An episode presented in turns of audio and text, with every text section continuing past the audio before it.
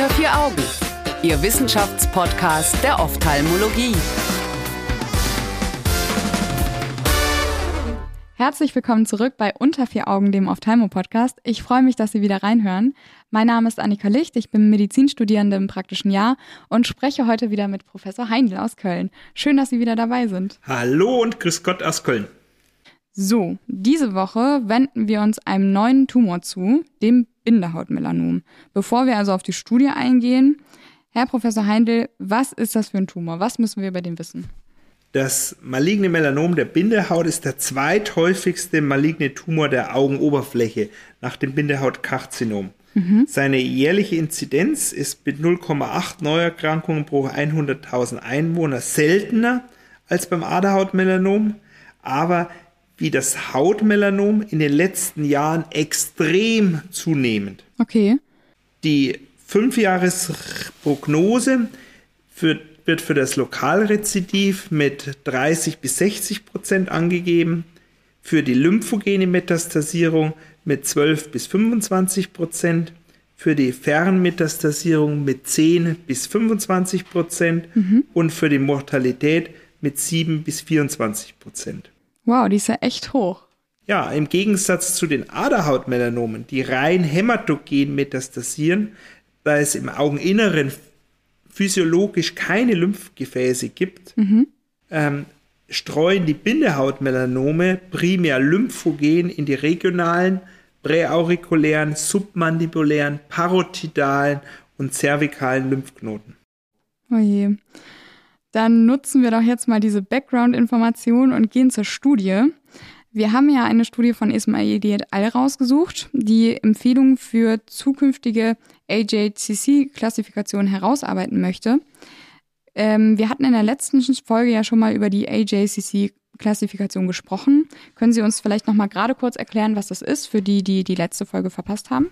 Ja, die AJCC-Klassifikation ist eine rein anatomische Klassifikation der äh, Tumoren man unterscheidet die sogenannten T-Stadium im Primarius. Mhm. T1 ist auf die bulbäre Bindehaut beschränkt. T2 erstreckt sich auf die nicht bulbäre Bindehaut, also Fornix, Palpebra, tarsale Bindehaut und Karunkel. Mhm. T3 zeigt eine lokale Invasion in Bulbus, Augenlid, Orbita und Tränenwegssystem. Und T4 ist dann vorgehalten für die sehr, sehr seltene ZNS-Invasion des Bindehautmelanoms. N steht für die Lymphknotenmetastasen und M für die Fernmetastasierung.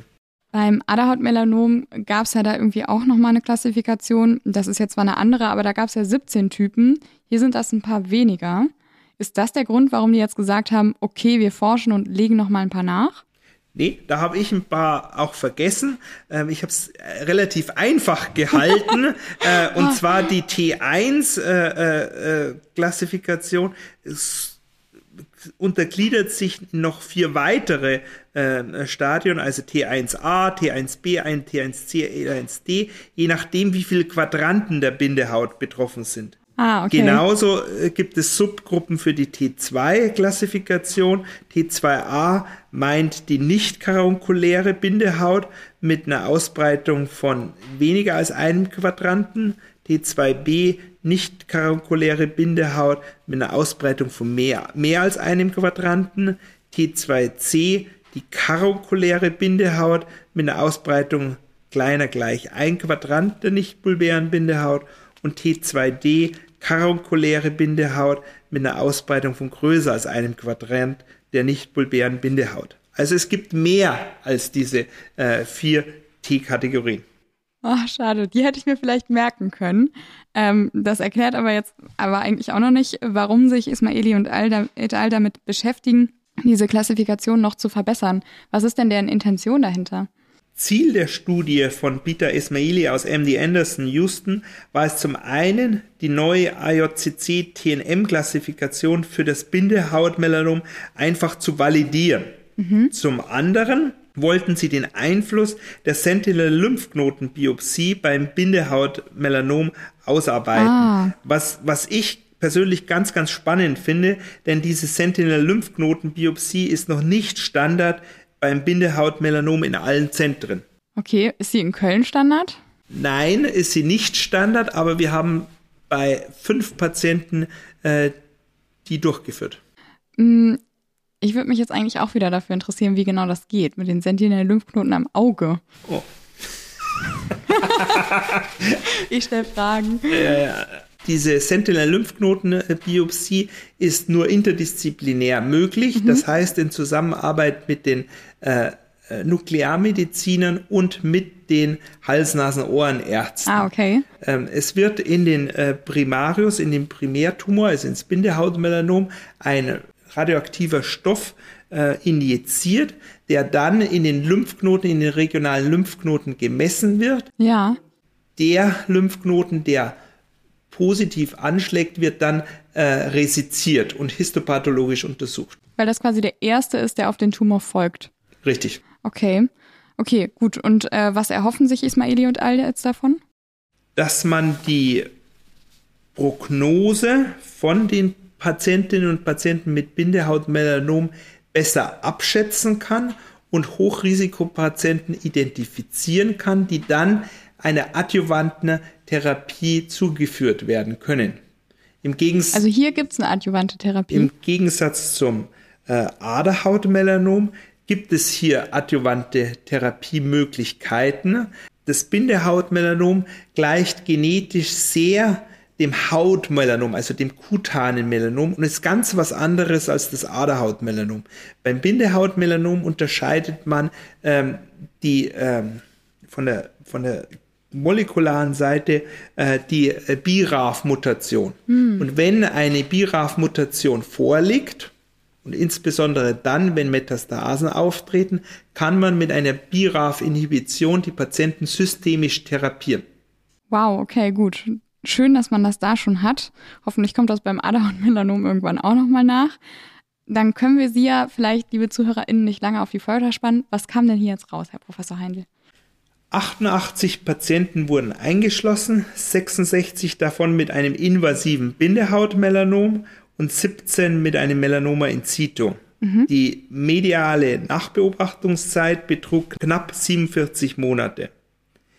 Eine höhere klinische T-Kategorie bei Erstvorstellung war signifikant assoziiert mit einem höheren Risiko der Fernmetastasierung und der Mortalität. Mhm. Allerdings war die Mortalität nicht signifikant unterschiedlich zwischen T1, also bulbär, und T2, also nicht bulbär, oder zwischen T2CD, also karankulär, und T1 bis T2AB nicht karankulär.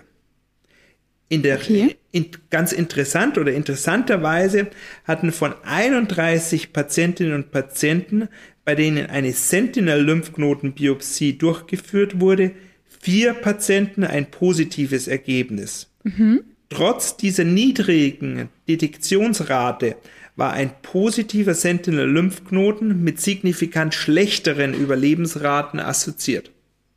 Okay. Ähm, das heißt, es hat sich herausgestellt, es ist sinnvoll, das zu machen. Eine abschließende Bewertung äh, der Indikation zur Sentinel-Lymphknotenbiopsie äh, ist noch nicht zu stellen. Mhm. Ist sicherlich ein sehr, sehr spannender und interessanter Absa Ansatz, aber es bedarf sicherlich weiterer, größerer klinischer Studien, ähm, um herauszuarbeiten, ob eine Sentinel-Lymphknotenbiopsie beim Bindehautmelanom obligatorisch ist. Okay, ist das für Sie die spannendste Erkenntnis der Studie? Oder? Ja, Okay, das kam schnell. Damit habe ich nicht gerechnet. Hm, ist die Tumordicke denn jetzt relevant, um nochmal ein bisschen näher ins Detail zu gehen? Die äh, Tumordicke wie auch die Ulzeration, die in dieser Studie angegeben wird, ist, denke ich, sehr kritisch zu hinterfragen. Ist auch in der äh, Community der Ophthalmo-Onkologie sehr kritisch zu sehen und deswegen fand die bis dato auch nicht Eingang in die TNM-Klassifikation, die eben sich auf die Lokalisation beschränkt und die Tumorausdehnung im Rahmen der Quadrantenbeteiligung und nicht so sehr in der Tumordicke. Mhm. Dann ist mir noch eine Sache aufgefallen und zwar haben die in einem ganz kleinen Absatz geschrieben, dass man keine Korrelation zu Rezidiven gefunden hat. Was sagt uns das denn jetzt? Ja, da spricht natürlich äh, äh zum einen äh, die Größe der Studie ähm, mhm. an, sind jetzt nicht sehr viele Patienten eingeschlossen, ist ein Punkt. Und zum anderen ähm, auch die Therapie. Ne? Die lokale Therapie ist meines Erachtens ganz entscheidend für die Entwicklung von äh, Lokalrezidiven. Die Therapie der Wahl ist die chirurgische Exzision und zwar ist da wichtig eine Minimal-Touch-Technik und anschließend die Rekonstruktion mittels einer Bindehautverschiebeplastik, ähm, freiem Bindehauttransplantat, Amniomembrantransplantat oder Mundschleimhauttransplantat. Und im Anschluss nach dieser Resektion muss ganz, ganz obligatorisch immer eine adjuvante Therapie angeschlossen werden. Sei es eine Kryotherapie, Radiotherapie topische Chemotherapie oder topische Immuntherapie. Und wir im Zentrum für integrierte Onkologie in Köln haben sehr, sehr gute Erfahrungen mit der adjuvanten topischen Chemotherapie mit Mitomycin C Augentropfen gemacht. Also okay. die sind ganz, ganz, ganz wichtig, um insbesondere eine Rezidivierung zu vermeiden. Das ist ja auch spannend, was man da noch alles machen kann. Sie haben gerade die No-Touch-Technik angesprochen. Können Sie vielleicht noch mal ein bisschen erläutern? Ja, als Augenchirurg freut mich diese Frage ganz sehr, weil ähm, genau, also das Ziel ist, dass sie nicht mit der mit der Pinzette, mit der Sklera-Pinzette direkt in den Tumor reingreifen mhm. und dann äh, mit der gleichen Pinzette dann die Rekonstruktion äh, durchführen, weil sie da natürlich Tumorzellen verschleppen können, sondern äh, das Ziel ist, dass sie am tumorfreien Rand der, äh, die Bindehaut greifen ja. und dann den Tumor exzidieren. Mhm. Und anschließend, wenn sie die, das Präparat in die, ins Pathologiegefäß gegeben haben, wird die Pinzette, und das ist in unserem Haus Pflicht, wegge weggegeben und die Rekonstruktion erfolgt dann mit dem neuen Chirurgiebesteck. Okay, das ist ein wichtiger Unterschied. Neue Pinzette, das können wir uns ja merken. Ähm, noch einmal ganz kurz am Ende. Äh, wir hatten ja am Anfang gesagt, die ist selten, aber tödlich. Es waren ja hier 88 Patienten eingeschlossen. Ich weiß gar nicht, ob wir es schon gesagt haben. Ähm, aber wie viele von denen sind denn gestorben tatsächlich daran? Insgesamt verstarben in dieser Studie 14 Patienten. Wenn man bedenkt, dass 88 Patientinnen und Patienten eingeschlossen waren und davon 66 ein invasives Bindehautmelanom hatten ähm, und die anderen hatten ja nur Vorstufen, ist mhm. diese Rate äh, der Todesfälle mit 14, also von 66 äh, Bindehautmelanom, relativ hoch. Okay, also das bleibt leider so, dass es trotzdem immer noch tödlich bleibt, trotz der neuen Therapien. Ja, und es ist Gegenstand und Aufgabe der Forschung und äh, um das zu verbessern. Das macht es ja so spannend. Wie verändert dann das Wissen dieser Studie das klinische Herangehen an die Patienten? Beziehungsweise glauben Sie, dass die neunte Version, also die haben ja jetzt hier die achte ähm, Version des AJCC ähm, genommen, dass die neunte Version des AJCC die Ergebnisse dieser Studie berücksichtigen wird? Tatsächlich beeinflusst die Studie oder diese klinische Studie den klinischen Alltag. Und das kann ich ganz klar am Beispiel in Köln auch äh, klar machen. Ähm, durch diese Studie sind wir auf diese Sentinel-Lymphknoten-Biopsie aufmerksam geworden mhm. und haben das mittlerweile fünf Patientinnen angeboten und äh, auch durchgeführt. Ja, und wir hoffen, dass wir mit einer größeren Patientenzahl in, in, sozusagen auf multizentrisch in vielen Zentren der Welt mehr Patienten und mehr Aussage äh, bekommen, um zu erfahren, ob diese Sentinel-Lymphknotenbiopsie zu empfehlen ist oder nicht.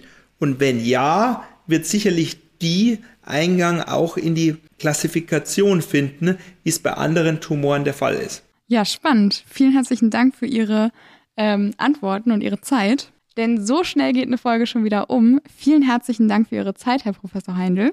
Ja, vielen lieben Dank Ihnen, Frau Kollegin Licht. Und danke natürlich auch an Sie, liebe ZuhörerInnen, fürs Einschalten. Wenn Sie diese oder eine andere Studie nochmal nachlesen möchten, finden Sie die auf unserer Homepage unter vieraugen.org. Da können Sie auch gerne Anregungen oder Kommentare hinterlassen. Sie können uns auch gerne auf Spotify bewerten. Mit der nächsten Folge endet der Podcast-Monat schon wieder. Wir freuen uns, dass Sie reingeschaltet haben und auch wenn Sie nächste Woche wieder dabei sind und wünschen Ihnen bis dahin eine gute Zeit. Unter vier Augen eine Produktion der CareCom GmbH unter der Leitung von Prof. Dr. Alireza Mirshahi und Tobias Kesting.